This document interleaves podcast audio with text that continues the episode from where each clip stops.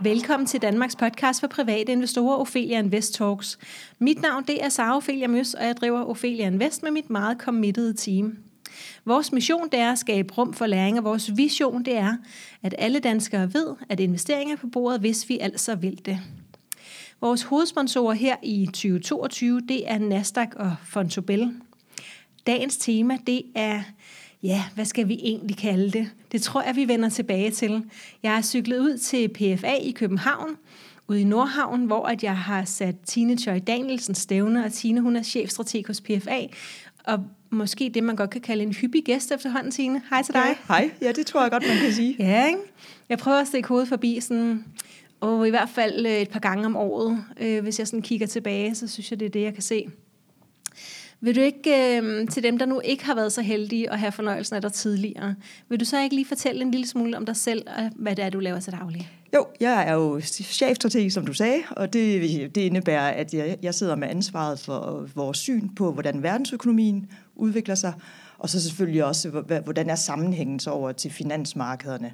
Og så sidder jeg med i, i nogle af de øh, øh, komiteer, eller hvad vi skal kalde det her i PFA, hvor vi beslutter, hvordan vi skal øh, investere vores kunders penge. Mm-hmm.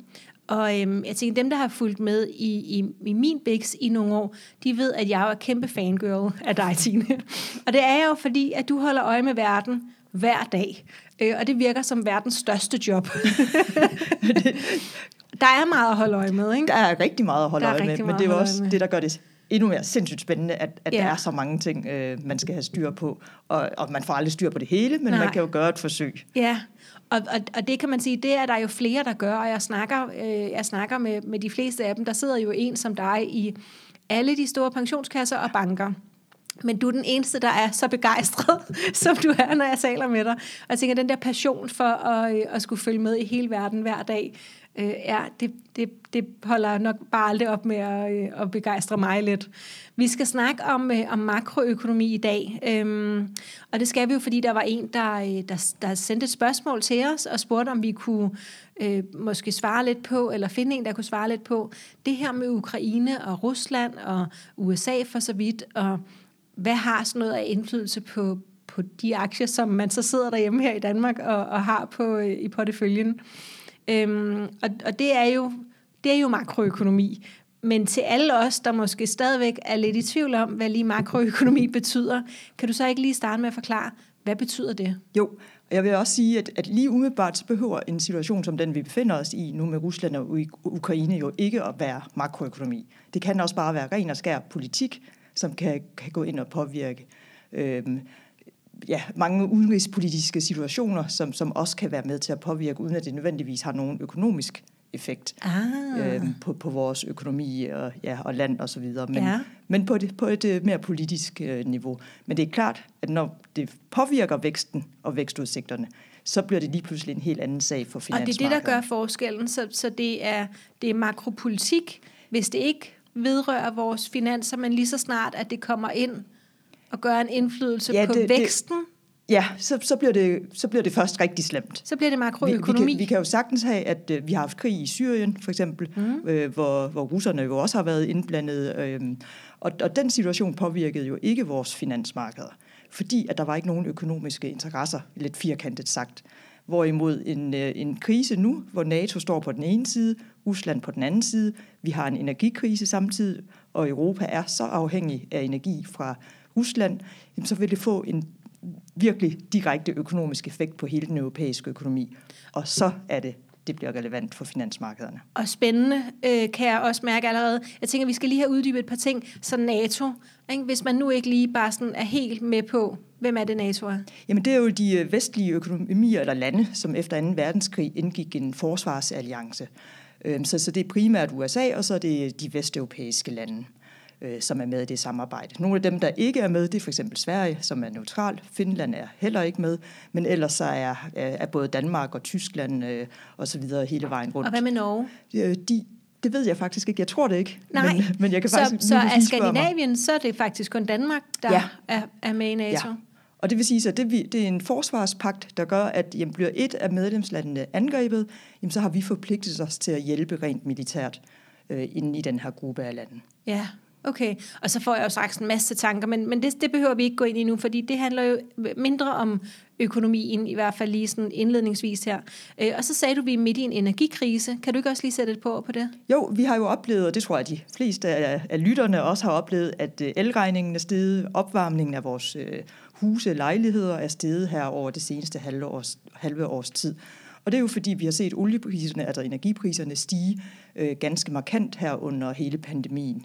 Og, og noget af det, og vi kan diskutere længe, hvorfor de er stedet, men faktum er, at, at vi jo for eksempel i Danmark nu får en tjek snart fra regeringen til hjælp til, til varmeregningen, hvis man ellers varmer sit hus op med naturgas. Men priserne er storstedet, og skulle vi få en krig mellem Ukraine og Rusland, jamen så kan det altså gøre, at øh, både oliepriser og naturgaspriser, de kommer til at stige endnu mere. Og den bekymring, det er noget, vi investorer virkelig kigger på og har fokus på. Og inden vi så lige øh, begynder at sætte snuden op efter den her check her, så er det ikke alle, vel? Det er kun os, der ikke tjener frygtelig meget. Ja, det, man skal have en husstandsindkomst på under 550.000. Okay, øh, så det vil sige, det er sådan et eller andet 42.000 om, om måneden. Ja, cirka. Samlet set for ja. hele husstanden. Så får man en, en skattefri check. Hjælp. Okay, godt. Øhm, alle sider, så, så fik vi ligesom sat scenen her. Øhm, og der, der sker jo meget i verden i øjeblikket, og der er konflikter lande imellem. Øhm, der er også øh, inflationen og renterne. Ja. Øh, du er sådan en, som lige kunne vide på stående fod, hvad inflationen er i Danmark i dag. Jamen, den ligger jo lige over 4 procent. 4 nu? tal i sidste uge, ja, og det er især fødevarer, som trækker op. Ja. Og, og noget af det, der trækker allermest op, det var faktisk øh, alle former for olie til madlavning, bortset fra olivenolie. Men, okay. men rapsolie, solsikkekærnolie, også fordi vi har set landbrugspriserne. Det er alt det, vi selv laver? Er øget markant, ja. Okay, og olivenolie ned fra Italien, har jeg lyst til at sige, det er ikke stedet det er ikke stedet. så meget pris, okay. fra, hverken fra Mystisk. Italien eller Grækenland. Så rapsen lige over fra, fra Fyn, den er altså Ja, det er stedet, det, det er stedet ja, pris. Okay. Og så er det selvfølgelig igen energipriserne, som også er med til at trække inflationen Ja, og inflationen øh, skal jo ifølge Nationalbanken optimalt set ligge på omkring 1,8.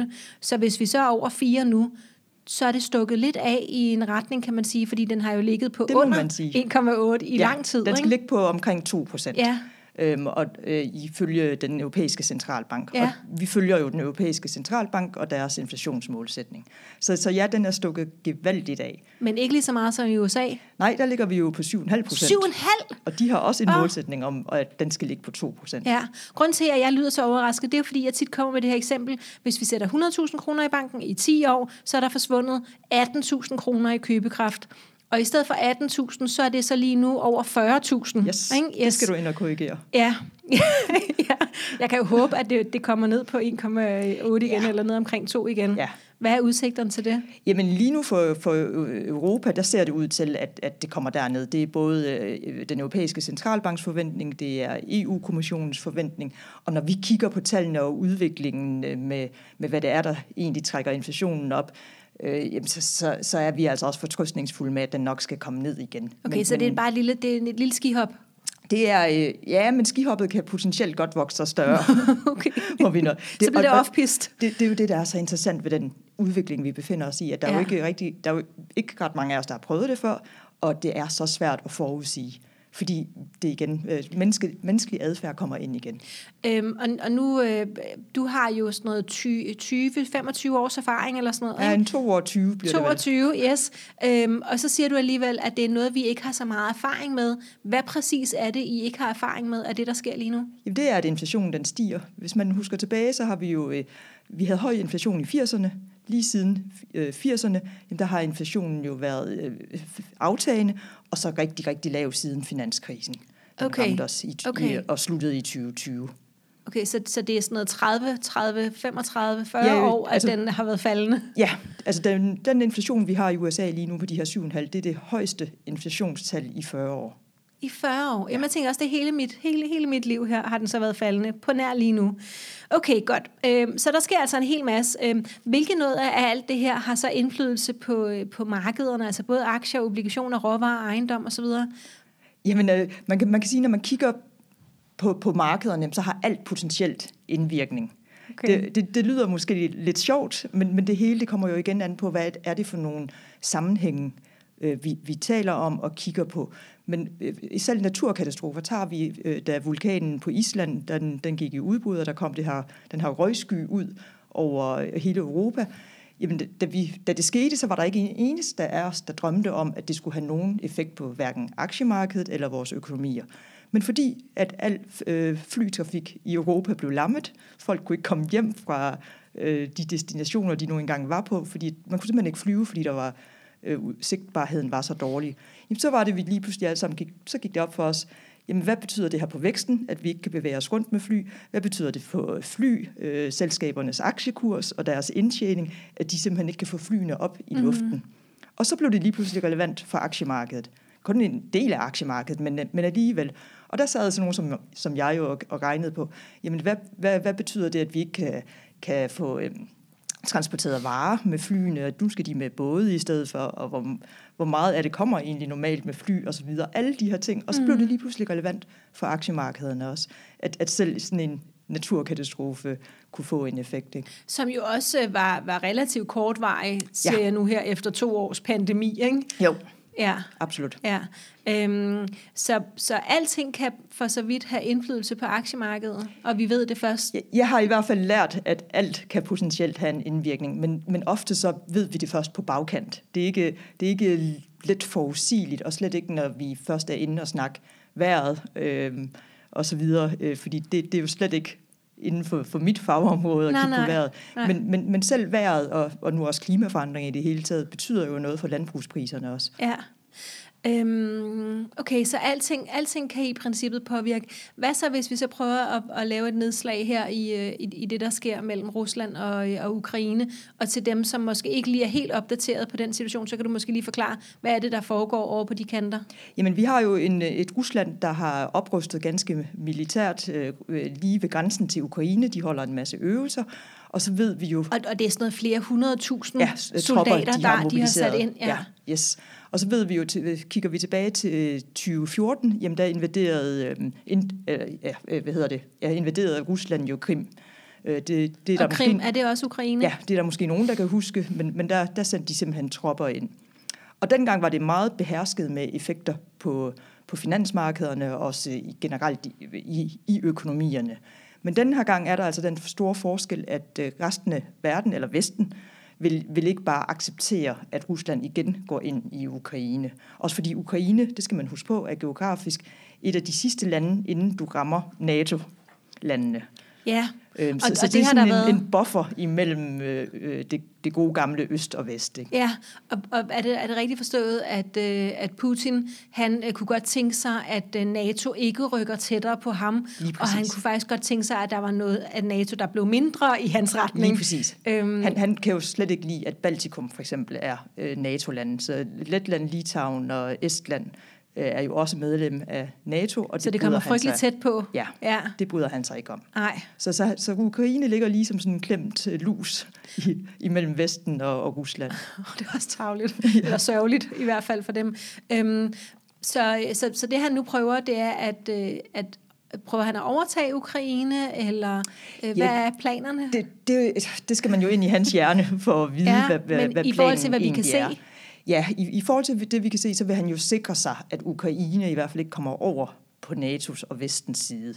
Fordi at det er den, ligesom den sidste bastion, ja. øh, øh, som, som han kan påvirke og sørge for at have inden for sit område. Så er det bare en forsikring, at han ligesom øh, opruster? Han må have virkelig mange mennesker at gøre med, når han bare sådan kan sætte flere hundrede ja, tusind ja, af til? Ja, øhm, ja, han har jo længe tiret Vesten og spillet lidt op imod mod os. Øh, øh, og, og også omvendt øh, for at skabe, for, at forsøge på at skabe lidt konflikt osv., og, og, og vil nok egentlig gerne teste, hvor langt han kan gå øh, i, i det her store udenrigspolitiske spil. Ikke?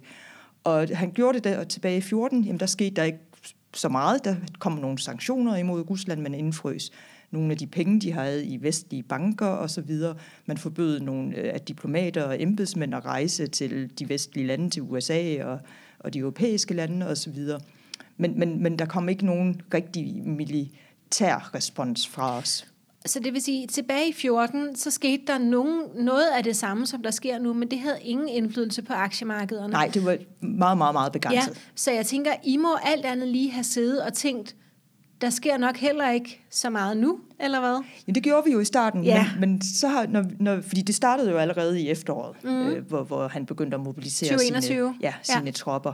Og så er det jo ellers eskaleret øh, frem, frem øh, mod i januar, og i midten af januar, jamen der kom USA så også på banen med at, at trusler om sanktioner, og så er det ellers bare eskaleret og eskaleret med, med lovning om hjælp, øh, både altså militær hjælp fra amerikansk side til ukrainerne osv.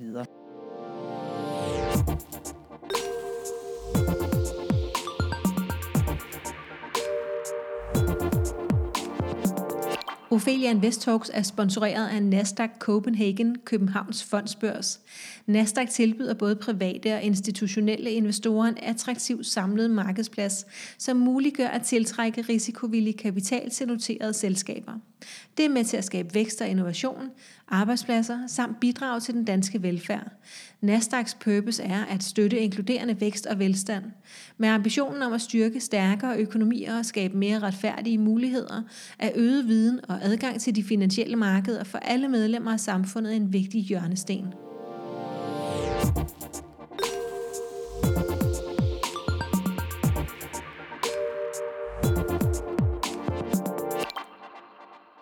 Og hvad er det så, der, hvad er det så, der sker øh, på, på aktiemarkedet? Sådan helt, hvad er de første ting, der sker? Fordi jeg tænker, det kunne være meget øh, spændende, hvis man kunne, altså, kunne lære måske at forudse en lille smule, eller altså, hvis man nu følger med næste Ja. gang, og man så kan se uh, trinene et komme. mønster, ja. ja. lige præcis. Så hvad er det, hvad er det der sker fra starten I, I det USA engagerer sig og begynder at snakke om, om militær hjælp, jamen så bringer de en usikkerhed ind på markedet. Fordi at, øh, så står vi altså lige pludselig i en situation, hvor vi kan få en, kontra, en, en konfrontation mellem øh, Rusland og USA. Så de spiller, bringer sig selv i spil. Og så ændrer spil, hele gamet sig egentlig lidt, ikke? I forhold til, at før var det et Ukraine-Rusland-problem tilbage Ja. i 14, Ja. i langt højere grad. Så nu er det lige pludselig blevet gjort til et USA-Vesten over imod Rusland-konflikt. Ja, Så, så, undskyld. Så, så, vi, så, så vi har altså potentielt en situation, hvor, hvor, hvor der kan komme på tale, at NATO skal ind og gøre et eller andet mili, øh, en eller anden militær aktion. Og vi har, vi har jo sendt, øh, for eksempel Danmark har jo sendt tropper til Baltikum også, netop for os at vise, at, at vi er der altså, og det er vores øh, NATO-venner, øh, som, som er nabolanden lige op til, til Rusland. Ikke? ja. Så, så vi har været ude og markere os. Og det skaber jo så en, en uh, usikkerhed fra alle os investorers side om, at jamen, nu kan det her potentielt blive noget, hvor nogen fra Vesten skal ind og, og gøre et eller andet med militæret. Og den usikkerhed, den bryder vi os ikke om. Godt, så, så det første, der sker, det er, at USA begynder at, øh, at røre på Engagere sig. sig. Engagere sig, ja. Øh, og, øh, og, og det, de hiver så hele resten af Vesten med, med sig, sig, yes. uanset om vi ved det eller ej. Ja. Vi, vi følger ligesom med i, Ja. ja. i kølvandet. Øhm, og, øh, og, og så kommer der en mulig NATO-konfrontation på banen, Ja. øh, og så bliver alle investorer, er det, er det så de institutionelle investorer over hele verden, eller er det, jeg har lyst til at sige, vi er jo lidt tæt på Ja. øhm, her i Danmark. Jamen det er jo det, det er de institutionelle investorer over, over hele verden, som, som kan se øh, det her mønster udspille sig. Øh, og samtidig så, så står vi så også den her gang i den situation, som jeg nævnte tidligere, at energipriserne er skyhøje. Og øh, 40, Så vi er allerede sårbare. vi er rigtig sårbare, Ja. fordi at øh, størstedelen af det, vi køber i Europa fra Rusland, det er energi. Okay. 80 procent af alt det, vi importerer fra Rusland, det er energi. 40 procent af vores naturgas kommer fra Rusland. Så, så, så det giver anledning til, at ikke nok med, at vi har et NATO, der potentielt skal ind og, og rasle med sablerne over for, øhm, for Rusland, men vi har altså også den trussel, der hedder, at russerne de kan lukke for, for energiforsyningen til Europa. Og så er det altså, at vi kommer til at stå i den situation, hvor det får en direkte effekt ind på, på væksten i Ja. Europa. Fordi hvis, hvis de lukker for forsyningen, eller, øh, jamen, så vil priserne jo stige endnu mere, end de allerede er steget. Ja, jeg sidder og tænker, at vi har gjort os øh, uhensigtsmæssigt øh, sårbare øh, Ja, i forhold til, til at, at der, ja. ja. i forhold, altså, øh, når nu, at han måske ikke er 100% til at regne med øh, Ja. derovre, eller at, at vi sådan, det er ikke den tryggeste løsning. Øhm, når, når så alt det her sker, og, og der begynder at komme usikkerhed blandt, øh, og så tænker jeg, det er jo sådan nogle som jer, der ja. begynder at, at blive lidt usikre.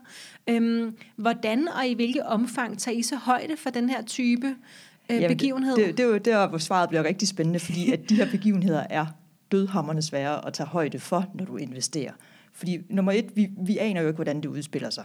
Vi ved ikke, bliver der krig, eller bliver der ikke krig.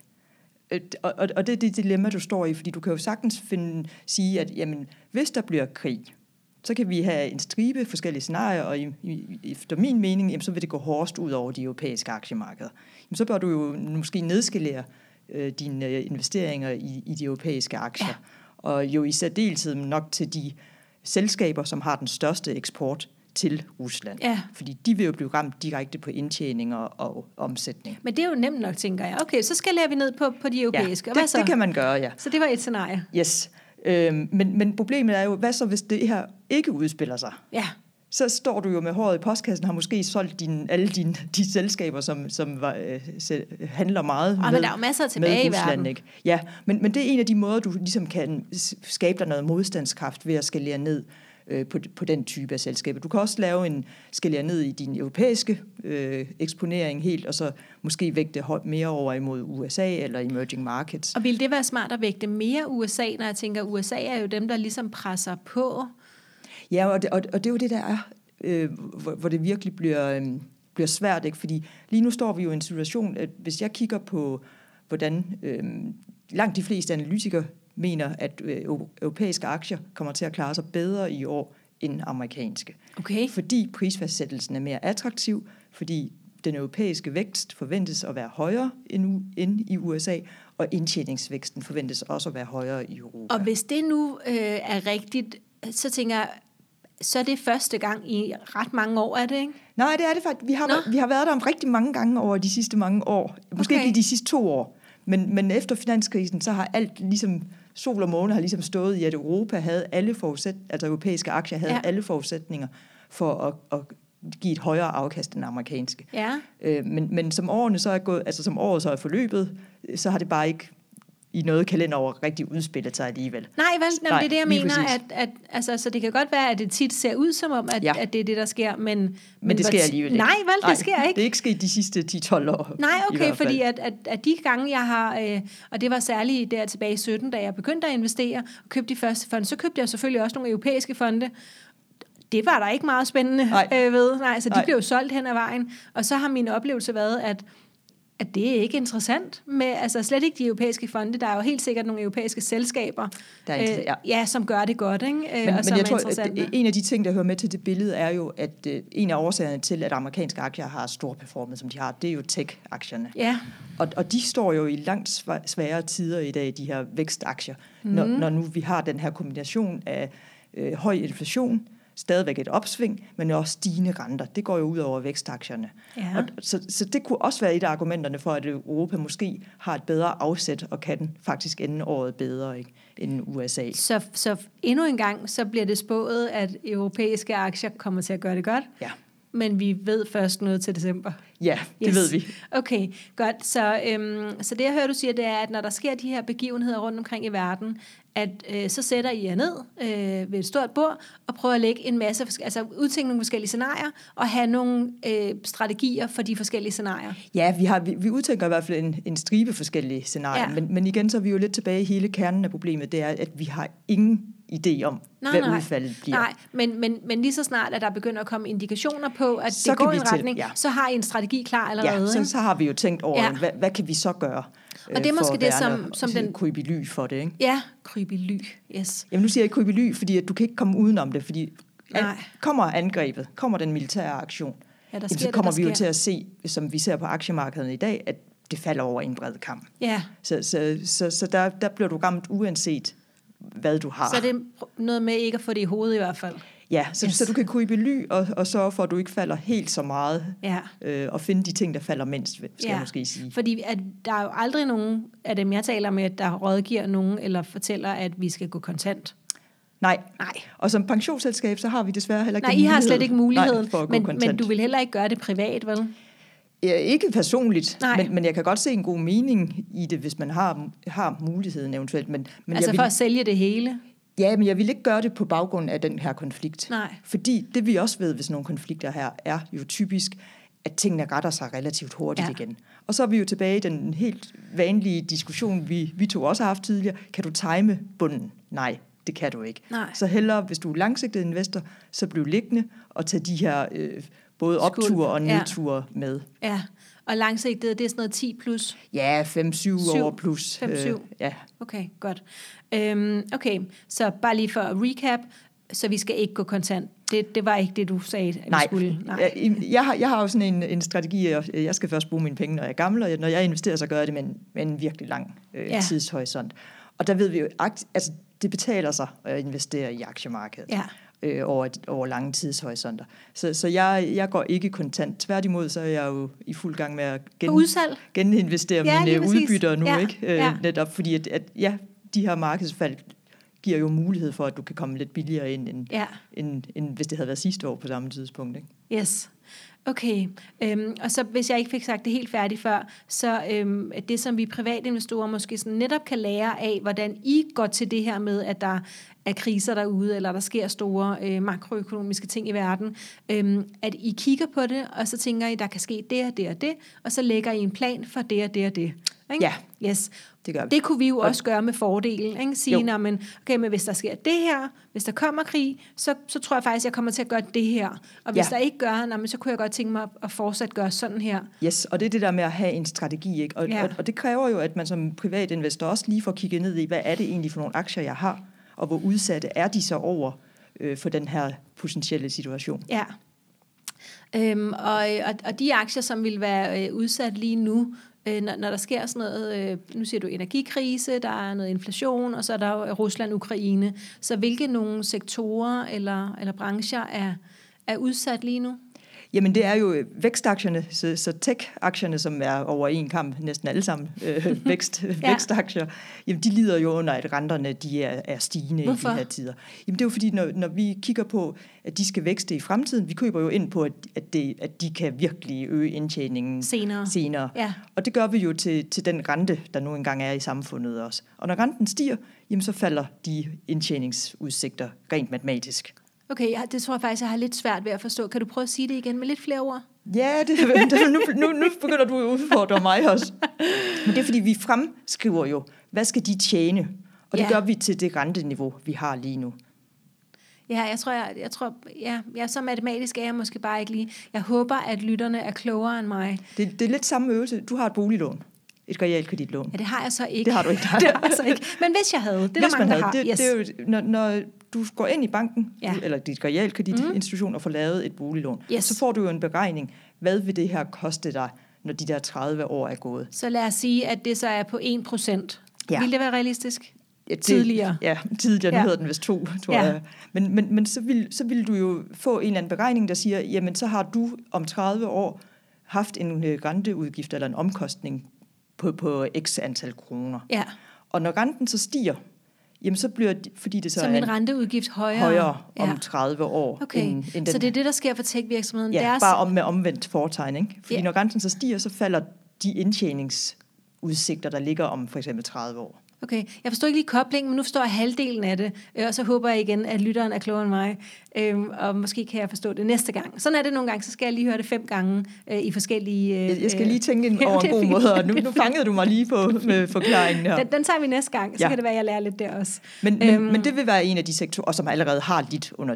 Ja, og, men det er mere inflation, det er mere inflation og rentestigninger. Ja, og hvad så har vi, jamen, så har vi jo, øh, at øh, alt det cykliske, øh, det vil lide under det, fordi når, hvis energipriserne nu eksploderer endnu mere, end de allerede har gjort, så tager det jo købekraft ud. Fordi lige pludselig skal vi jo betale 15 kroner for øh, benzinen, og Ja, sushien er også blevet dyrere, har jeg opdaget. Ja. yes.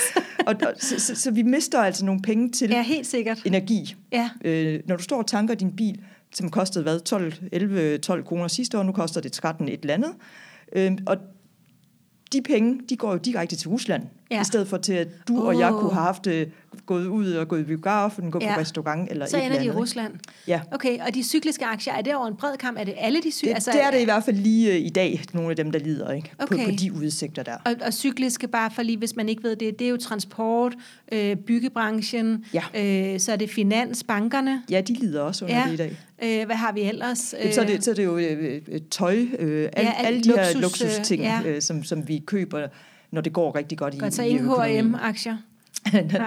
jo, måske H&M, fordi de er jo nogle af dem, som netop øh, har, har Vi skal det, have et eller andet på ryggen. Ja, lige yes, præcis. Okay. Så, så, så noget af det, der klarer sig fint, øh, og der kan man tage udgangspunkt i dag og kigge, jamen det er jo medicinal, for eksempel de defensive, ja de, det, der ikke er konjunkturfølsomt. Så det stabil der, vi, forbrug, ikke? Ja, det er der, vi søger, yes, det yes. der, vi søger i ly, ja. når, når der er sådan noget geopolitisk uro, som, som vi oplever øh, lige, lige mens vi sidder og, og snakker. det er vand på min mølle, det der, Signe. Det er jo det, jeg siger, vi altid bare skal købe, hvis det er, at, øh, at, ja, ja. at vi ikke kan lide, det svinger for meget. Vi vil bare gerne have en, en vi ligger evigt inde i skjul. Ja, så kvalitetsselskaber med, med stabilt øh, indtjening, ikke? Ja. Det, det er dem, der, der stikker lidt, lidt ud i. Ja, okay. der stikker ud i dag. Ikke? Godt. Og til den positive, som falder mindre end alle de andre. Ikke? Ja. Øhm, hvad hvis det havde været Kina, USA?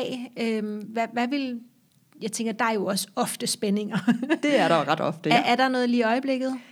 Nej, ikke andet end, at der er jo stadigvæk lidt diskussion frem og tilbage omkring, om Kina lever op til, til de her handelsaftaler, de uh, lavede med Trump-administrationen, og det gør de ikke.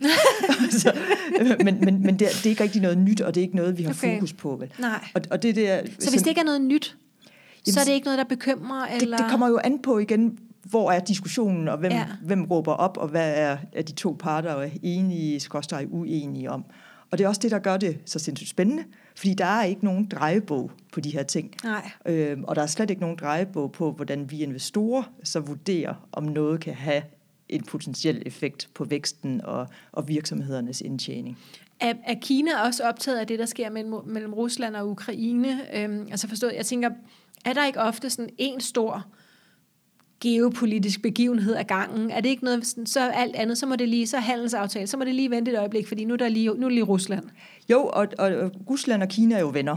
Og, og vi har jo gentagende gange set... Det er sådan noget, man ikke har lyst til, tænker jeg skulle være venner. Ikke? Altså, jeg vil hellere have, at der er nogen af dem, der er venner med mig. Ikke? Eller, eller vi kan også sige, at de er i hvert fald ikke uvenner. Nej.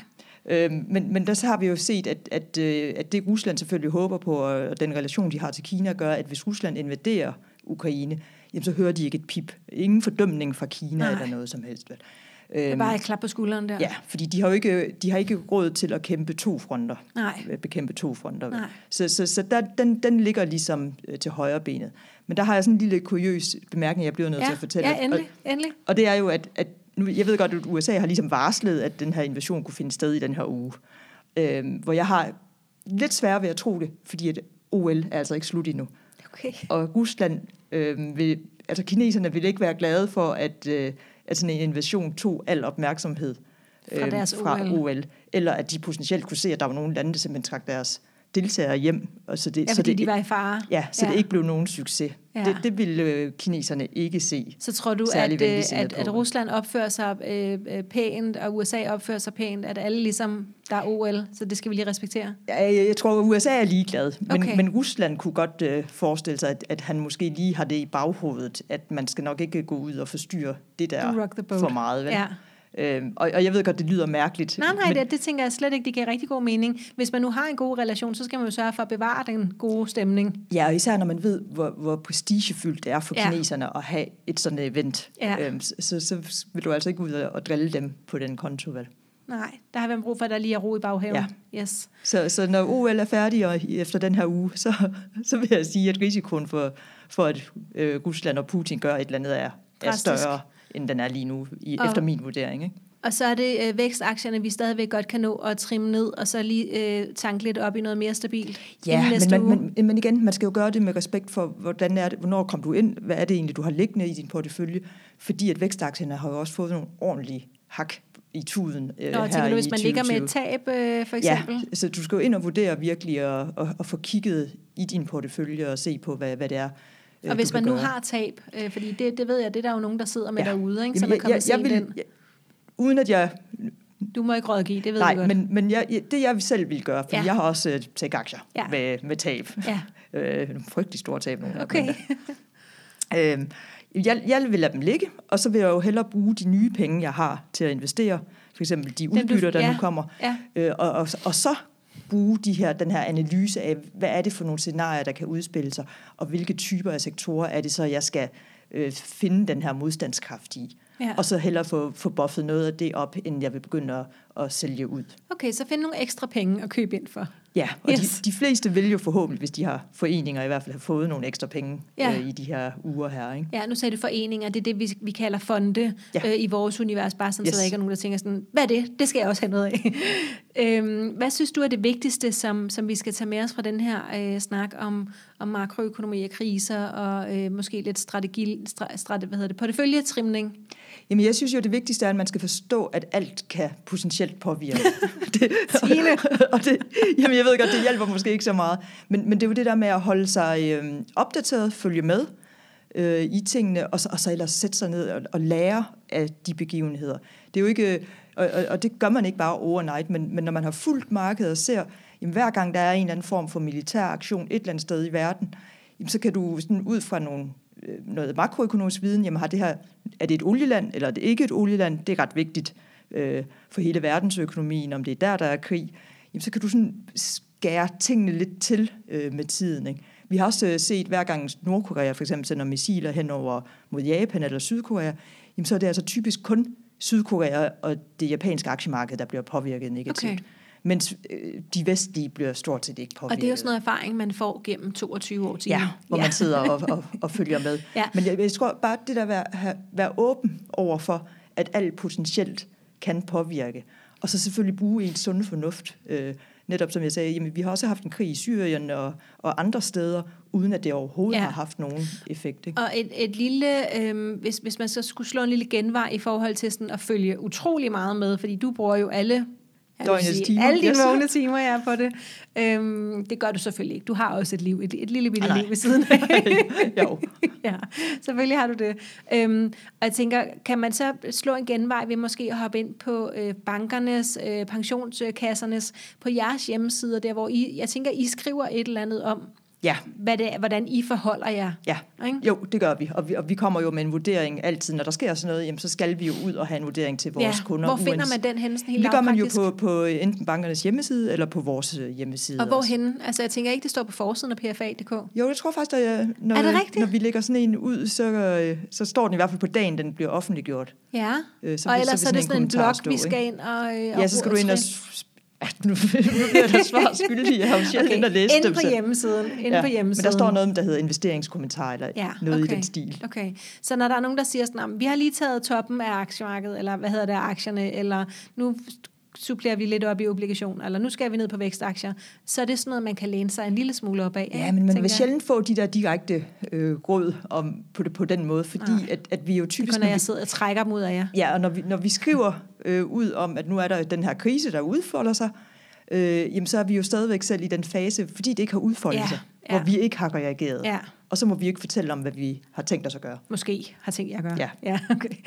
øh, vi er allerede gået øh, over tid her, Tine. Øh, tak fordi jeg måtte komme på besøg. Jeg kommer snart igen. Det tror jeg bare, jeg siger med Du det er samme. velkommen. Tak. Øh, dig, der sidder og lytter med, du kan følge Ophelia Invest på Facebook, Instagram, YouTube og LinkedIn. Hvis du vil lære at investere, så kan du bare hoppe ind på opheliainvestor.dk. Der har vi simpelthen en hel masse, som du kan kaste over. Vi har for eksempel et helt nyt online kursus. Så har vi vores fire aktiegrupper på Facebook. Der er Aktieklubben Danmark, Kvindelotion, Bæredygtige Aktier, og den, der hedder Børsnoteringer og Små Aktier. Denne her episode var sponsoreret af vores to hovedsponsorer her i 2022, Nasdaq og den svejsiske investeringsbank Fontobel, som laver certifikater. Og så er der bare tilbage at sige tusind tak, fordi du lyttede med.